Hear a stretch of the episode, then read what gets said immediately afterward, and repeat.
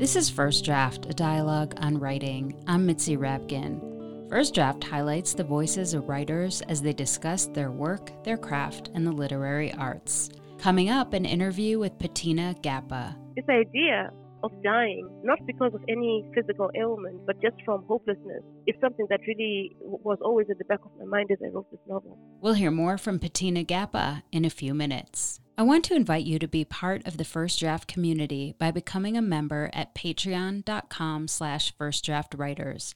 That's patreon.com/firstdraftwriters. For your contribution of $6 or more a month, you will receive extras from the shows, including cuts from the interviews that didn't make it into the final episode, writing tips from featured authors, books, and a monthly newsletter. It takes a lot of energy and love to put this show together every week, not to mention equipment, time, and electricity. Your donation helps keep this show going. I am committed to bringing you in-depth conversations with today's best writers of fiction, nonfiction, poetry, and essays. Some of the extras you will receive this month for donating include author Alex Oline talking about how she starts novels by finding a portal where she can enter the story and what features she looks for to know if she has enough traction to continue. You will also receive a writing tip from Taya Obreht, including the rituals she employs while composing, and much more.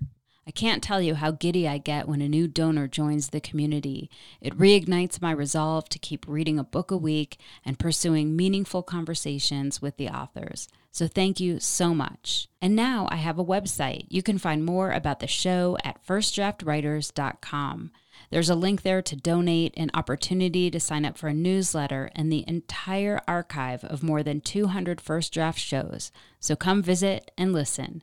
And please rate the show on iTunes and tell your friends to subscribe. Thank you so much. My guest today is Petina Gappah, author of the novels Out of Darkness, Shining Light, and The Book of Memory, and the short story collections Rotten Row and An Elegy for Easterly. Gappah is an award-winning Zimbabwean author who also worked as an international trade lawyer. She currently lives in Harare. Her novel Out of Darkness, Shining Light is the fictionalization of the true life pilgrimage in 19th century Africa, when more than 70 Africans carried the dead body of the English explorer David Livingstone 1,500 miles across the continent to the sea so his remains could be returned home to England by ship. Out of Darkness, Shining Light is narrated by two of the Africans who carried the body, Halima, Livingstone's cook, and Jacob Wainwright, a freed slave who was converted to Christianity. We began the discussion with Petina Gappah sharing how she alighted on this true story and the 21 years it took her to bring it to the page. It's a story that has been in my life since I was about 10 or 11 years old. When I was a child, I used to read these Lady Bird books. I don't know if you have them in America, but in the UK and much of the Commonwealth, they were sort of a gateway to history for young readers. So there'd be, a Lady Bird book about Queen Elizabeth I. There'd be a Lady Bird book about Sir Walter Raleigh, about Captain Scott in the South Pole, and I read one about David Livingstone, and I was really fascinated by the story of the end of his life, which is that he died in Africa, and his companions, who were given as Chuma and Susi, carried his body for 9 months to the coast. And it's something that really puzzled me as a child because I didn't really much understand the historical context in which all of this had done. So I sort of imagined two people carrying a body, one carrying the shoulders, one carrying the feet, and walking with it to the coast. And then when I was in secondary school, when I was about 16, we did the history of the occupation of Southern Africa. And of course, an important part of that history were the journeys that Livingstone made that opened up the continent to further exploitation and colonization. So I remember studying out, or rather tracing out his journeys, and I still actually have my notebook from when I was 16. And again, there was that sentence. At the end of his death, he was surrounded by his African companions, and then when he died, Chuma and Susi carried his body to the coast so that he could be buried in England. And it was then that I really began to ask myself, why on earth did they do this? I mean, it's such an extraordinary thing to carry a dead body across, you know, African territory. And so I became sort of obsessed with the idea of Chuma and Susi. And all this time, I really thought it was just two people. And then I thought in about 1998 that this might be a really good premise for a novel. So I started, you know, to look into it, and I started to research it. But I didn't really feel confident about writing a novel of such magnitude when I had never written anything before. So you were saying that you didn't, you know, that you didn't even really know how to write. You're trained as a lawyer, so I'm sure you know how to do a certain kind of writing. So before you really tried to tackle this, there's the research side, and then there's like the craft and the writing side. What did you do on the writing side to try to prepare yourself for that? Because that can be harder than researching. History is very cut and dry, but how do you learn sort of to be artistic in that way? Yeah, actually, I mean, the whole question is bound up in my self-doubt as a writer, because I wanted to be a writer. I didn't actually want to be a lawyer at all. I studied law mainly because my parents and my teachers encouraged me to, because, you know, I like to argue, I like to debate, I have a good memory, I like to read. So it seemed like the perfect thing to study, but I had wanted to be a writer for as long as I can remember. In fact, you know, like most writers, I wanted to be a writer once I knew that there was a sort of a conscious mind behind the books that I love. And, you know, I thought, well, what about if I try to also write something? So I started writing from about the age of 11 or so. But it never actually occurred to me that I might be a writer as a profession, because I didn't know any black female writers. There weren't any who were writing in English when I was growing up. In fact, the first Zimbabwean black woman to write a novel only wrote it in 1988, and I only read it in 1993 when I was already at university. So, you know, I come from a young nation. Everything was new. Everything was fresh. So I didn't have any examples before me of black women who were doing the kind of thing that I wanted to. And then, of course, when I then started to read more widely and I read other African authors, there just wasn't anybody who was doing the kind of writing about Zimbabwe that I wanted to do. So I just really didn't feel that there was an appetite for the kind of thing that I wanted to write. So I became a lawyer, and I, you know, enjoyed studying law. I ended up with 3 degrees, one after the other, including a PhD at the age of 27. And then I moved to Geneva, and I sort of started writing this novel. But again, I just didn't have that confidence that anybody would want to read this. So in the end, I ended up writing other things, and then I wrote 3 books, and then eventually I wrote this one. Out of Darkness, Shining Light, it focuses on this 9-month journey where in 1873, 69 African workers of various levels of freedom and genders and ages carried this explorer, David Livingstone's body across Africa to bring him back to England. They felt like his bones, at least, should be buried there. He was an explorer. He was looking for the source of the Nile. And, you know, when I started this book, I just was really faced with this question: why would they do that? That's exactly the question that was at the heart of this. And this is the question that I grappled with many times, because it really is such an extraordinary thing to do, isn't it? I mean, they could easily have just buried him where he fell. And in fact, I found this lovely passage in one of his journals that I end the book with, you know, where he said, "We came to a grave in the forest, and in such a grave would I like to lie." You know, so in a sense, they even acted against his own, you know, deeply felt wishes that he wanted to be buried wherever he fell. So the question of why is really what drove me to write this novel, because it was such a perplexing thing for them to have done. And I think I found 5 answers. I don't know if you've read the book. I don't know whether you see the same 5 answers that I found. The key to the solution, at least the key to the solution for me as to why they did it, came in that there are many different characters that had many different motives. Once I had worked out that it wasn't just Chuma and Susi who carried the body, just the two of them, once I'd worked out that there were more than 70, in fact, there were more than 70 people in the party, and I only say 69 because I only managed to find the names of 69 people. But once I'd worked out that there was this village that was traveling with him, it then became very easy to imagine that each group of people or each person might have had different motives. You know, no group thinks alike. There wasn't like a hive mind. So What I then did was to extract different motives depending on each individual's relationship to David Livingstone and also to the other companions. So one of the motivations was fear. Fear that they would be suspected of killing this white man if they returned to Zanzibar without his body. So they needed to bring his body with them as proof that they hadn't done him any harm. The second sort of fear that I thought might have been a motive was fear of his spirit if they, laid him to rest in a place that was strange to him. So they wanted him gone. They wanted him to be mourned by his people, to be visited by his children. So there was that as well. And then there was also the possibility that they might be rewarded for bringing this body back, and most importantly, for bringing the papers back. So the body and the papers together might fetch a great reward, and people in England would be thankful and reward them for their service. Then there was a fourth reason, I think, for some of them, which was hatred. They wanted this white man off the land because they didn't want any strangers on the land. And it's a little bit related to the fear of his spirit, but this was a fear of Livingstone himself, or hatred of Livingstone himself. And then the final reason, I think, was love. And I think for some of the companions, especially the youngest of them, Majwara, who was a very young boy when he was rescued by Livingstone, I think he felt a real love for his master. And he wanted Livingstone buried to get, in his own country, and to be mourned by his loved ones. So I think those are the five reasons that I decided were the motivations for the extraordinary act of service.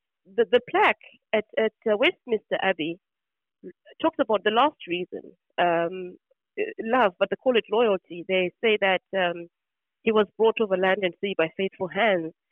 So that act of carrying his body really played into this sentimental Victorian idea of Livingstone as this sainted person who was so beloved by the Africans that they carried his body in an act of great and loyal sacrifice. So it really was something that burnished the myth of Livingstone. And in fact, in the prologue, the chorus of the companions says, our final act of service served to burnish his reputation and his life, for who but a saint could have inspired such a service. So I also played a little bit with that notion, the Victorian notion of the faithful servant, the loyal servant, and so on. One of the things you mentioned earlier, and then we'll talk about some of the characters, is kind of this idea of maybe superstition, and that came up a lot, basically that maybe he would haunt them, maybe he would haunt the land. They wanted the white man out of that land. So that was a theme that I saw come up a lot in the book, of sort of superstitions and ghosts and shaitani, which are evil spirits, and witch doctors versus religion and Western thinking. And I'm just wondering if you could talk a little bit about that. Yeah, great pronunciation of shaitani, by the way. Excellent. You should learn Swahili. This is a pre-Christian world, right? This is a pre-Christian Africa. And in fact, the Christianized companions like Jacob Wainwright and the other boys from this Nasik school in India have been Christianized in India, right? And in fact, David Livingstone himself, one of his missions, he wanted to Christianize Africa. He wanted to have missionaries working to turn Africans to Jesus. And so the world of the spirits, the world of ghosts and so on, is part of African cosmology. It's part of how Africans saw the world before Christianity. And I don't consider it really to be superstition or to be primitive in any way. It was just a different way of understanding the world. In fact, I compare it to how the Greeks saw the world, with their different Greek gods who acted very much like human beings. They were lustful and vengeful. They went to war and they made peace. They had battles and so on. So it's a very pre-modern, if you like, it's a pre-modern understanding of how the world works. So I try not to judge it as superstitious or inferior or lesser, because it simply was. It's what it was. So this was an Africa that was pre-Christian. Islam was very much a part of people's lives, especially on the coast. But the Africans themselves, like Halima's mother in the novel, had their own beliefs. And for Halima's mother's people, as for Chirango's people as well, it was all about the ancestors, what the ancestors think, whether the ancestors would be angry about a white man being on the land and so on. In the novel, we read some from David Livingstone's journals, but we don't really see him as an active, alive, speaking character. Do you want to talk about that? Yes, thank you so much. I mean, that was a deliberate choice on my part. He's already talked so much, and so much has been said of him. And I just wanted to foreground his companions, you know, the silent people, the subalterns, the people whom we've never heard from. So I wanted to put them front and center, and I wanted, for the first time, for David Livingstone to be silent.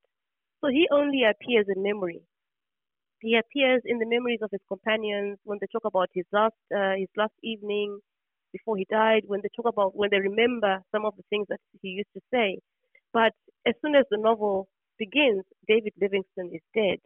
And so it was a deliberate choice. I was very much inspired by the idea of the protagonist who doesn't really matter as a character, but he matters to the action. And in that sense, one of my biggest inspirations was Julius Caesar, the Shakespearean play, where Caesar appears all too briefly, and within less than a third of the play, he's dead, and the rest, is all about the aftermath of his death. So he's a protagonist who matters hugely to the action, but in himself as a character, he's not that important. And that's the kind of character I wanted David Livingstone to be. The two main voices that you chose for this story were a male and a female, so Halima and Jacob Wainwright. And Halima was bought by David Livingstone to be the wife of Amoda, one of the men who was in the expedition, and she was also the cook. And Jacob Wainwright was one of these young men from the Nasik School who was almost bought into slavery in Africa, got rescued on a boat and went to India and learned Christianity and came back to kind of convert and proselytized. And he had more of a Western mindset, and he was on the expedition. So mostly the first part of the book is from Halima's point of view, and the second part is from Jacob, although not exclusively. Let's first talk about Halima and who she was born to, and sort of her role in the expedition and her voice in the book, what you wanted her to do. Yeah, I mean, Halima was an absolutely delightful find, because until I came across Halima in David Livingstone's own journals, I had assumed that the companions were all men, because that's all you learn about, David Livingstone and his companions, Chuma and Susi and so on. Occasionally, Jacob Wainwright is mentioned. But until I read very closely Livingstone's journals, I didn't realize that women were part of Victorian exploration in Africa. What happened is that they would spend, a lot of time just waiting or resting at different villages and places. And then people would attach themselves to the party. And of course, the men got restless, and they had women that they traveled with and so on. So this to me was a really extraordinary find that opened me up to a different way of telling the story. And what was really interesting is that David Livingstone was a prolific writer. I mean, not only did he write 3 extremely long books based on his journals, but he also wrote a lot of letters, and I had a wonderful 2 weeks of looking at some of his letters in the National Library of Scotland in Edinburgh. And in his letters and in his journals, he talked a lot about his companions. And of Halima, he said, oh goodness, this woman has an outrageous tongue, And it was also very interesting to me that Henry Morton Stanley, the American who famously found Livingstone when he had been lost, he also talks about Halima's, he talks about the ferocious volume of her talking, reaching to them from the kitchen, And Livingstone had very weak teeth by the end of his life. And he talks about how Halima made him a particular type of cake that was very soft, a particular type of bread that was very soft, and how she made her own butter, So she churned butter for him to eat with his cake.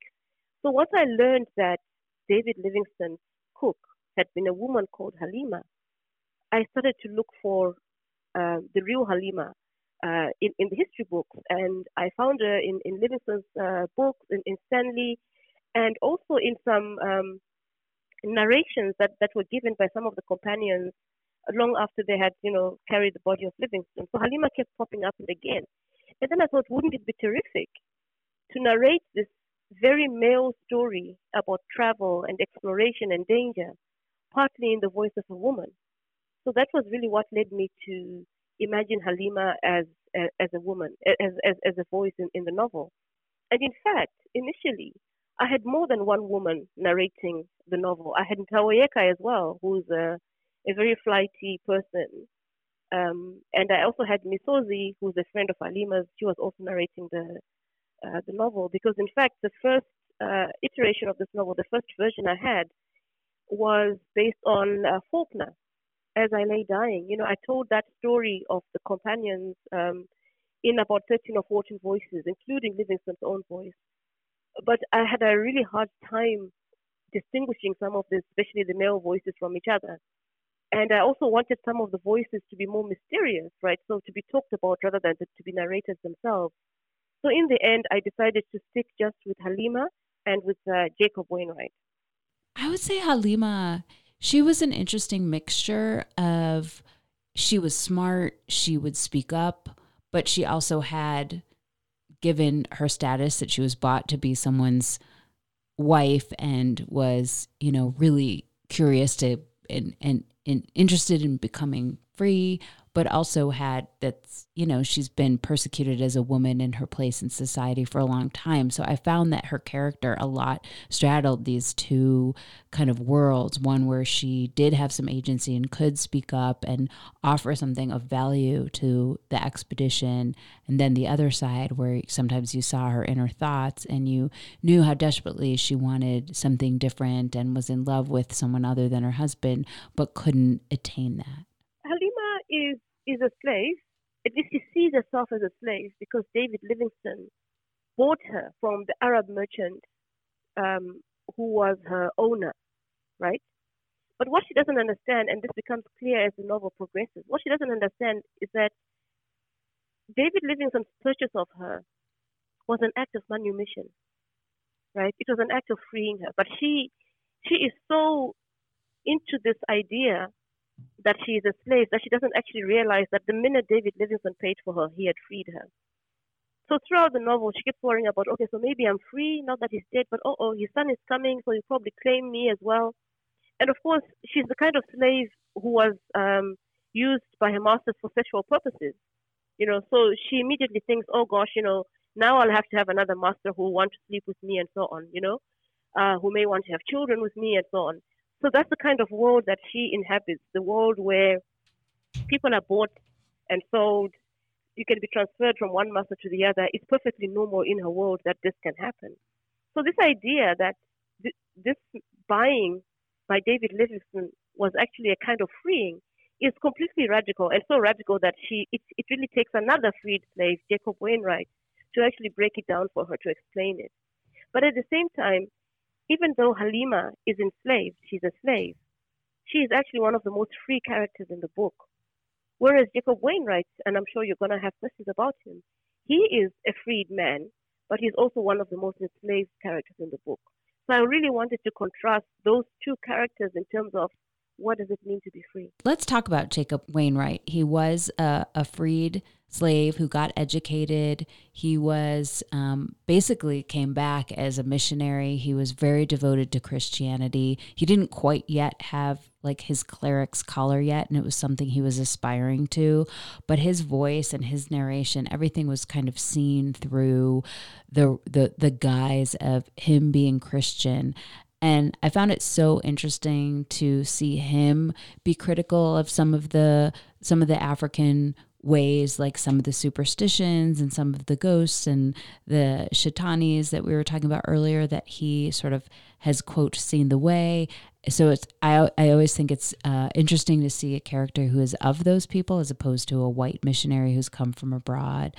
And he kind of had this very certain voice of how things should be, and yet he kept brushing against how things actually were. Absolutely. Oh, that's so nicely put. That's so nicely put. I'm so glad I managed to convey that. Okay, so again, he's another person who's rooted in reality.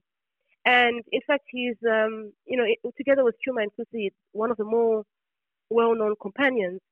And his history is a very interesting one, because I learned that after the British had banned slavery, the trade in slavery, they sent gunboats to patrol the West African and the East African coast to make sure that parties of slaves were not transported from Africa, right? And one of the people that they rescued was this young boy called Jacob Wainwright. Now, what would happen is that the slaves would be rescued maybe on the high seas. And then the question is, what do you do with the rescued slaves? They couldn't be taken back home. I think for many of them, they didn't even know where home was, you know. Many had come from the interior, some had come, from up and down the coast. So to locate them in their villages was difficult. So what they did, especially with the younger boys, was that they took them to India. And there they established a school called the Nasik School, where they taught these young boys to read and write. They taught them trades like carpentry, shipbuilding, map reading. And then later on, when the different Victorian explorers passed through India to go to Africa, they would pick up some of these boys, because now these boys not only could speak English and write and draw maps and so on, but they also knew their original African tongues. So they were very helpful companions as these explorers went back into Africa. So Jacob Wainwright was one such young man who had been rescued as a slave, taken to India and educated, and then came back with what was called the Livingstone Expedition, Relief Expedition, to rescue Livingstone, right? But in the end, he ended up joining Stanley, finding Livingstone, and then staying on. So I used his voice because he's one of the last companions to join the group. And he was also the most educated of the companions. So I thought, wouldn't it be interesting if Jacob Wainwright's real journal that he actually wrote was reimagined by me as the second part of the novel? I'm wondering what you think of him. And I guess partly because he is a real person, maybe you can have more distance than if it was purely a character that you made out of your mind. But I just found him to be such an interesting presence, both because he was a freed slave and was basically coming back to convert people to Christianity, his people, where that mindset was nowhere in the way that they lived for, generations and generations and thousands of years. And then his own pain because of it, and his own areas where he could maybe flinch the rules for something that he liked, like a woman. Yeah, he's a mess of hypocrisies. I mean, like a lot of people who want to save others, he's a mess of hypocrisies and doesn't always know where he himself should be saved and where he should focus his own saving zeal on himself, So I wanted to create a character who was at conflict and who was in a state of conflict. And Jacob Wainwright is in a perpetual state of conflict. On the surface is a very confident, very assured man who knows exactly what his place is in the world. But as you said earlier, and you said very well, that it's a contradiction of reality, reality and what is imagined with him, because he has a very strong imagination of what the world should look like. But what the world looks like is completely different. So even he himself, his own feelings, his own instincts are at war with the Jacob Wainwright that he wants to portray himself as. So he falls in love with a woman. And of course, being in love with a woman as a strong Christian of that time, he can't allow himself to give in to that. But it's a passion that eventually leads him to act extremely hypocritically and to try and justify his hypocrisy by saying, oh, well, then, I'm going to marry her and she's going to become a Christian and all the rest of it. So he kind of is constantly reinventing his story to match the reality in which he finds himself in. But more than the love story, which is a thread that runs through the novel, I found it really sad to imagine a character who was so, caught up in this idea of Christianity, who had drunk the Kool-Aid, really. He had drunk the Kool-Aid of Christianity only to go to England and find that, no, actually, he will never be considered equal to any of these guys. They will never give him a mission. They will never give him a church to run. He will never be able to Christianize people in the way that he wanted to, because he's a black man in 1870, 1875, 6 or whatever.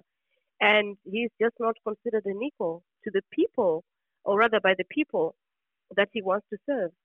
A lot of the book for me was that we have to live in this middle ground, that no one is purely good and no one is purely evil. A lot of that was David Livingstone himself, that he did these great things. He bought freedom for his slaves. He also had pretty entrenched relationships with slave traders. He beat Chirango, and then at the same time, he was trying to do good things for them. And can you talk about this idea of living with this duality and maybe some of the greater meaning of that in your novel? My president, my first president, Robert Mugabe, died just a week ago, and I was reading all his accolades, because I also wrote something about him. So I wanted to read what other people had said. So I was reading all these accolades. And what was really extraordinary is that they could have been talking about two different people. In one view, he was this hero. He had rescued his people. He had freed his people. He had given his people land. And yet in another view, he was this, this absolute monster, this villain. He had slaughtered thousands of his people. He had isolated his country. And yet they were all talking about the same person. And by the way, all these things were true of this one person. And it struck me really, again, as it has always struck me as a writer, that what makes human beings so extraordinary to write about is this good and bad that lives in all of us. We have this incredible mix of what is good and bad.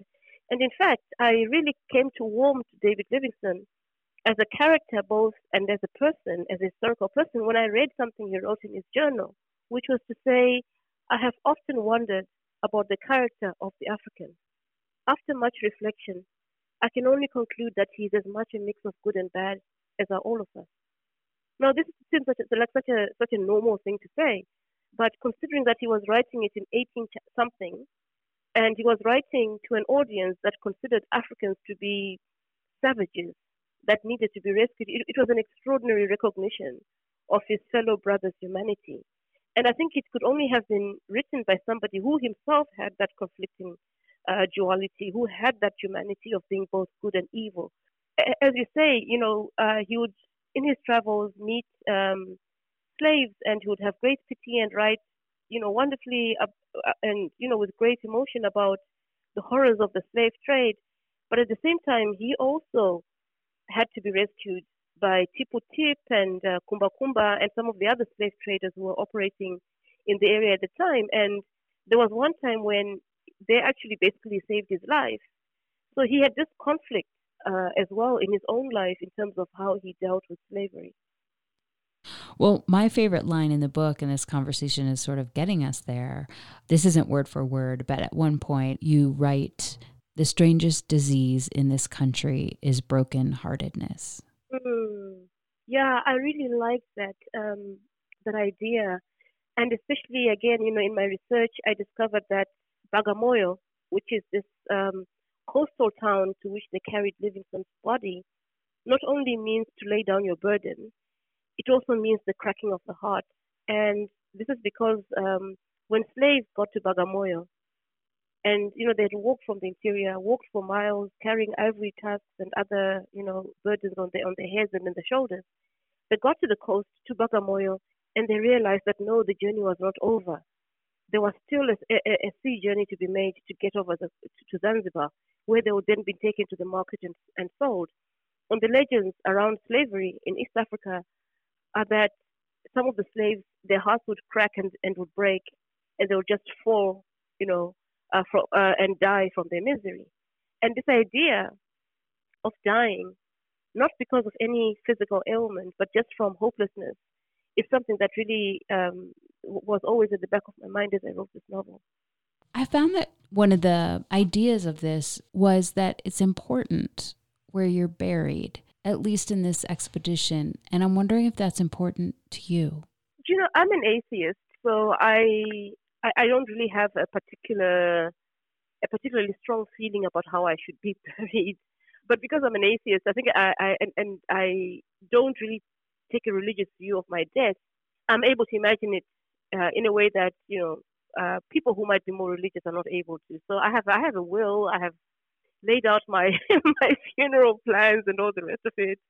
Ideally, I want to be cremated, but I know there will be holy hell in my family over that because no one has ever been cremated in my family. And so the way I want to be buried is whatever is easiest for the people I leave behind. I mean, if they have a Catholic mass for me, I don't mind. I won't be there to care about it.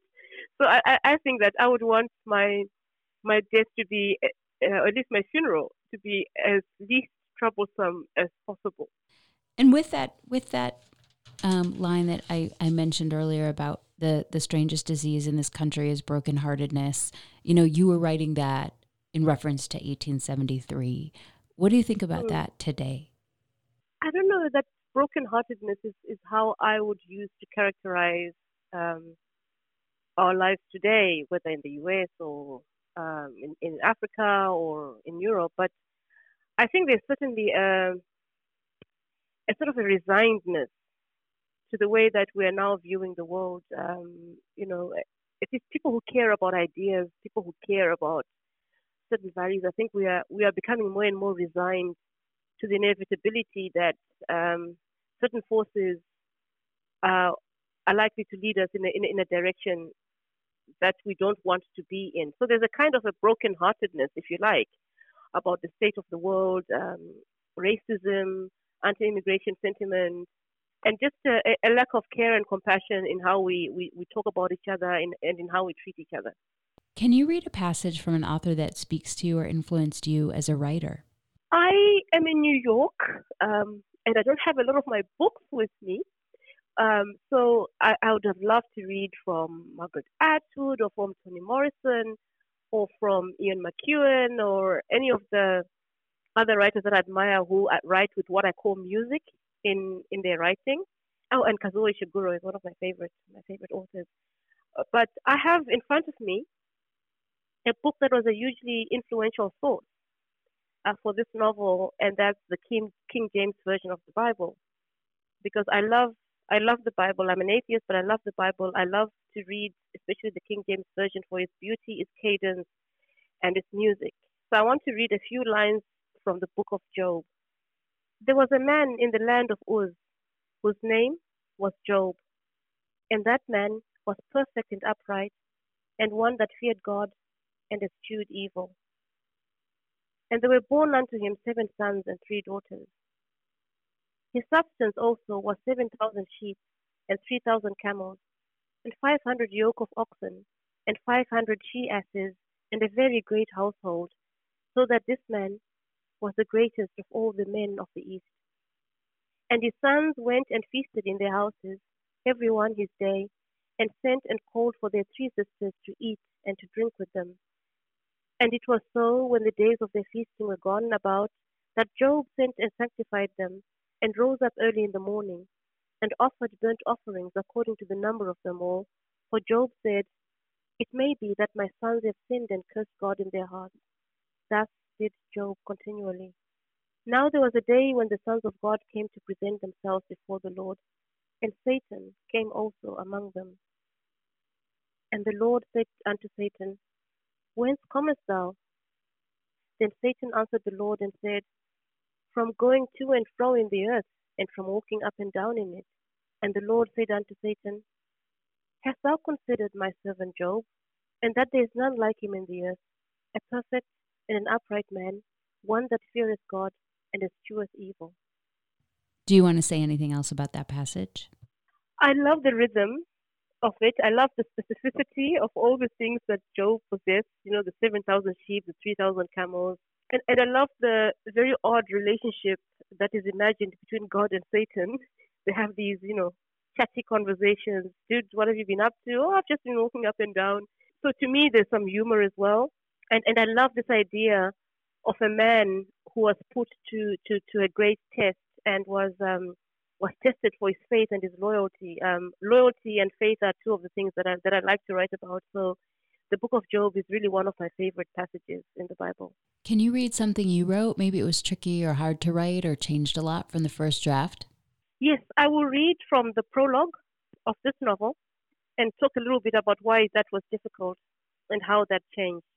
This is how we carried out of Africa the poor broken body of Bwana Daudi, the doctor, David Livingstone, so that he could be borne across the sea and buried in his own land. For more than 1,500 miles from the interior to the eastern coast, we marched with his body, from Chitambo to Mwanamuzungu, from Chisalamala to Kumbakumba, from Lambalamsipa to Tabora, until 285 days after we left Chitambo, we reached Bagamoyo, that place of sorrow, whose very name means to lay to rest the burden of your heart. We set him down in the hushed peace of the church, and all through that long night prayed and sang and cleaned the 700 manumitted slaves from the village of the free. After the tide came in the following day, they lined up on either side of the path that led to the dhow of his final crossing. And we watched until the white sail of that rickety wooden boat was a small dark triangle on the far horizon, and all that we could see of him was the sky meeting the shimmering sea. I'm sure you could maybe tell the rhythm of those sentences is very similar to the passage that I've read. You know, the specificity, the and. So I wanted to have this very grand sort of like sounding chorus.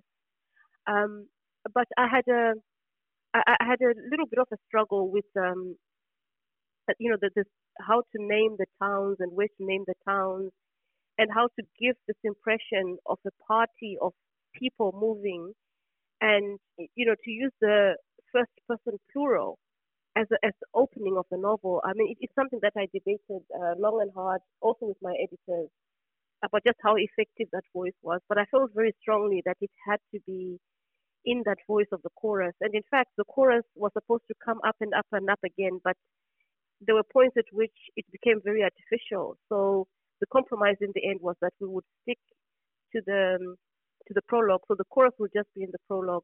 And then the in the epilogue would be all these different things from David Livingstone's burial places.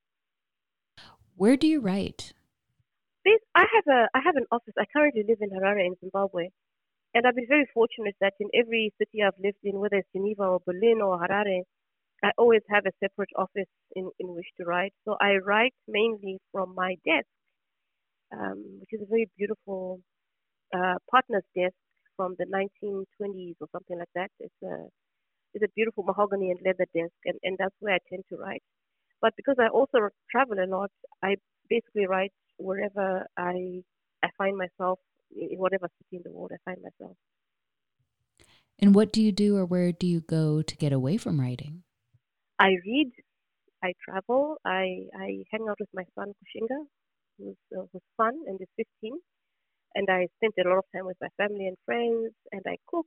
I also collect art. So I have many things that can help me to get away from writing when I need to. Who do you show your work to first to get feedback? I have three family members who are usually my first readers. And then they give me what I call the emotional response. And then I go on to my professional team, who then gives me what I call the professional response.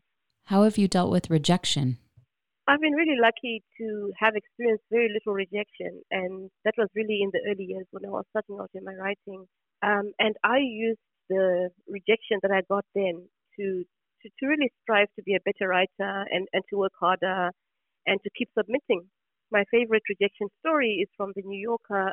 They wrote me a very nice handwritten rejection, which I kept on my fridge for years. And when I finally got accepted into New Yorker 10 years after they rejected me, it was really the most wonderful feeling. And what is your favorite word? My favorite word is a word that does not exist in the English language as expressed in the shorter Oxford Dictionary, and that's the word Nicodemus. It's a Zimbabwean English word that means to do something surreptitiously or secretly, and it comes from the story of the Pharisee called Nicodemus who went to Jesus at night to ask how a man could be born again.